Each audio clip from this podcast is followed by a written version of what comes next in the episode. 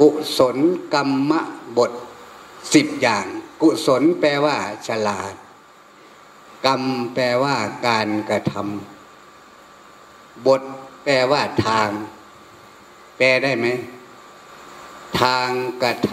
ำของผู้ฉลาด ได้แก่นักปราชญ์บัณฑิต มีพระพุทธเจ้าเป็นต้น กระทำลงในศีลนี้ ศีลนี้มีอยู่สิบอย่างจึงเรียกว่ากุศลกรรมบทสิบนะกุศลกรรมบทสิบกายกรรมสามวจีกรรมสี่มโนกรรมสาม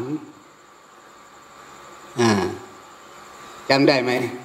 กายกรรมสามไม่ฆ่าสัตว์ลักทรัพย์ประพฤติผิดในกาม วจีกรรมสีไม่พูดปดพูดส่อเสียด พูดคำหยาบ พูดเพื่อเจอเลวไหลไร้สาระมโนกรรมสามไม่โลภอยากได้ของเขา ไม่อิจฉาพยาบาทบุคคลอื่นสัตว์อื่น เห็นถูกต้องตามทำนองของธรรม หรือเป็นผู้มีสัมมาทิฏฐิ เห็นถูกต้องตามทำนองของธรรม เห็นว่าบาปมีจริงบุญมีจริง ไม่กล้าไปทำบาปในที่ลับที่แก้ง เราก็ได้เป็นผู้มีกายดี กายดีวาจาดีใจดี เมื่อมันดีแล้วก็สะอาดจนกายสะอาด วาจาสะอาดใจสะอาด